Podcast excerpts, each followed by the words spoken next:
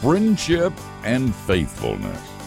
Let's talk about it on this edition of Key Life. That was Steve Brown, and this is Key Life. We're dedicated to the teaching that the only people who get any better are those who know that if they don't get any better, God will still love them anyway.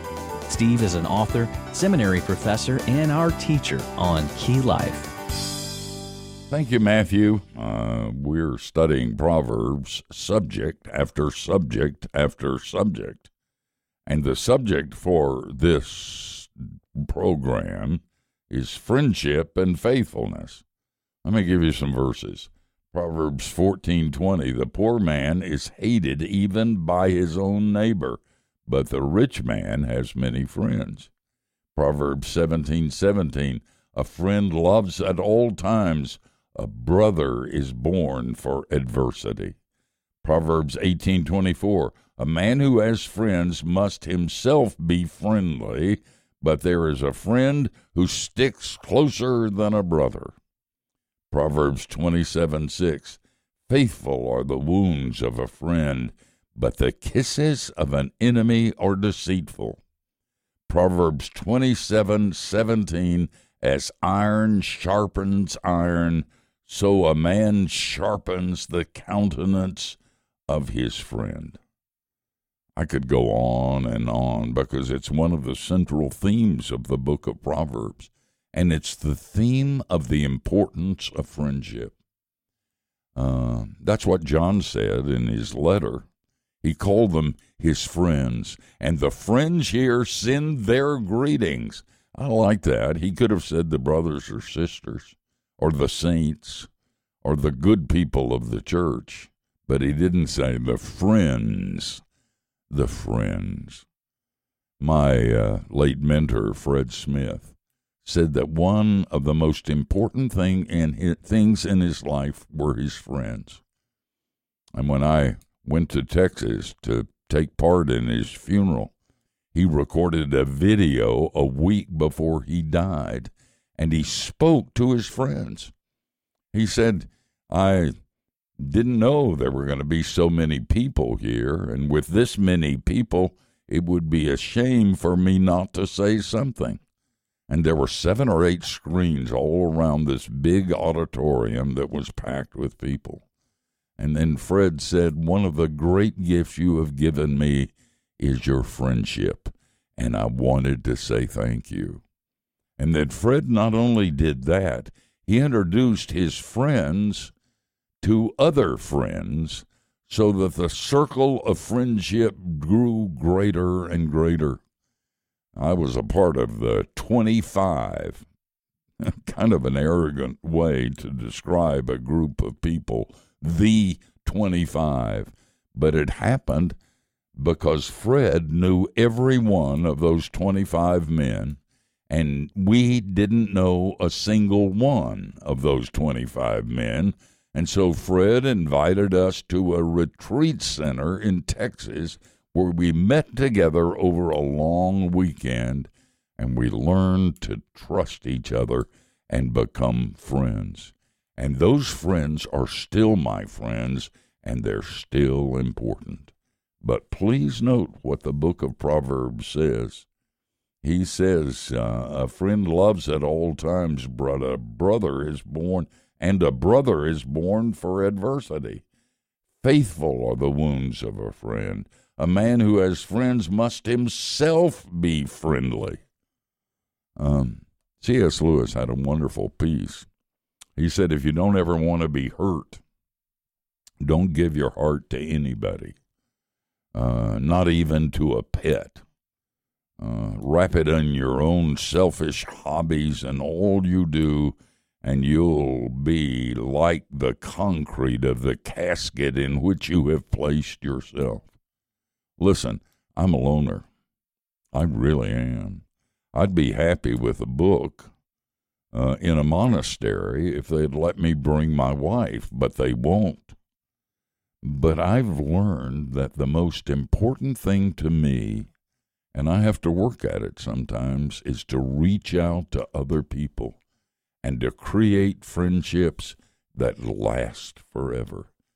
Friendship, and I know the brother and sister and family stuff is all important. Brothers in Christ and sisters in Christ are wonderful, and I'm glad that I'm a part of the church of brothers and sisters in Christ.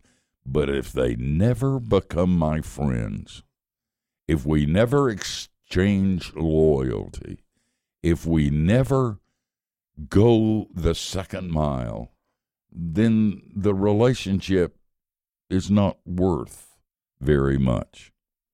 I have a friend who's my age, and he said, You know what I've decided to do, Steve? And I said, No.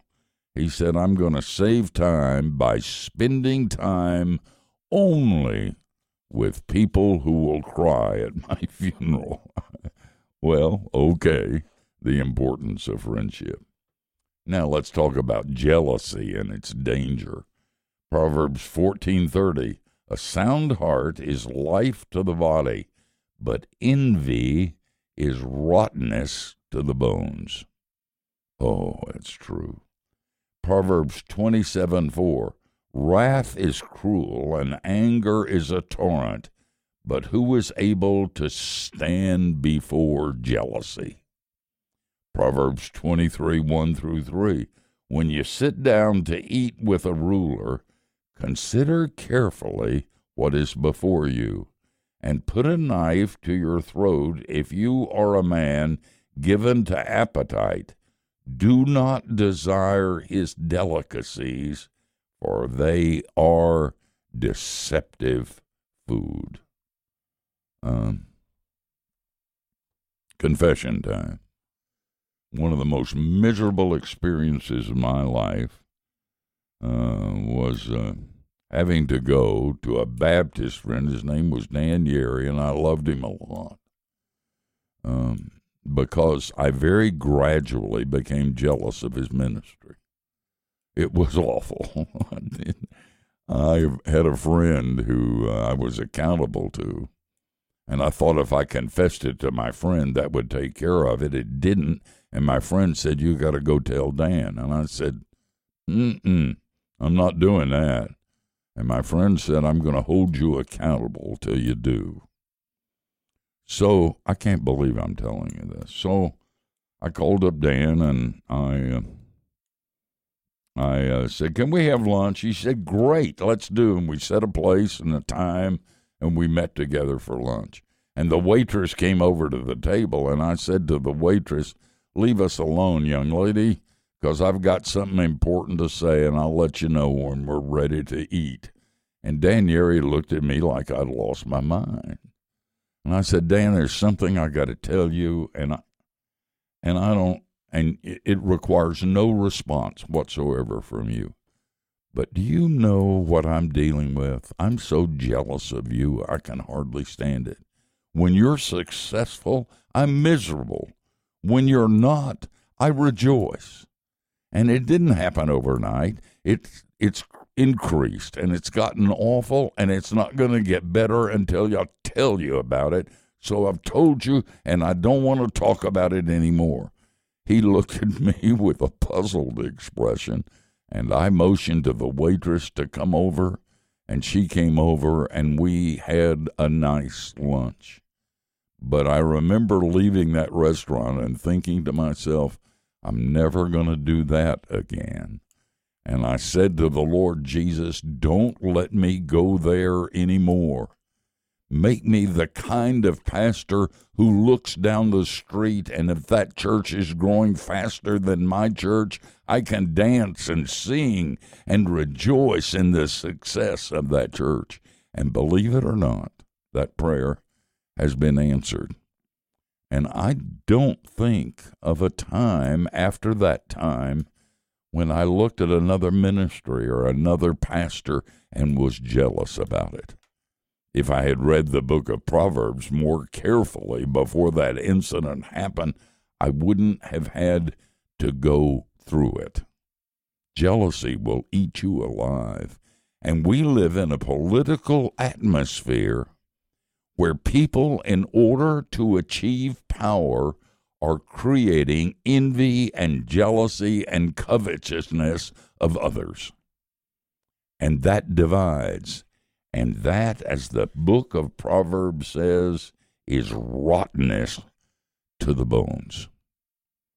Uh, so, when you look down the street and your neighbor has more than you do, when your friends are successful and you're not, when others seem to have smooth sailing in everything that they do, and yours is a storm almost all the time, be very, very careful.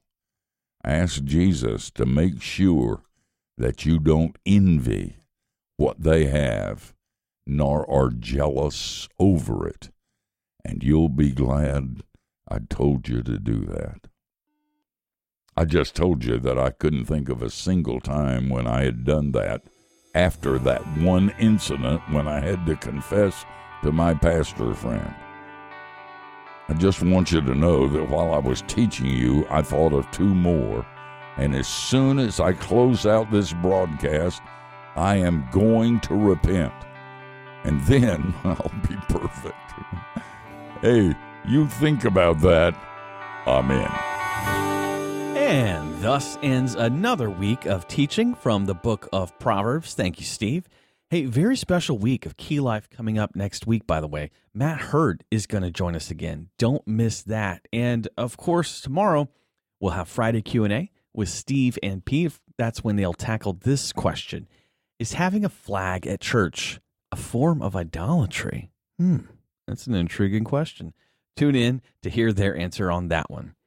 Well, you know Steve, and you know Pete Alwinson and Matt Heard, but do you know Voddie, as in Voddie Baucham?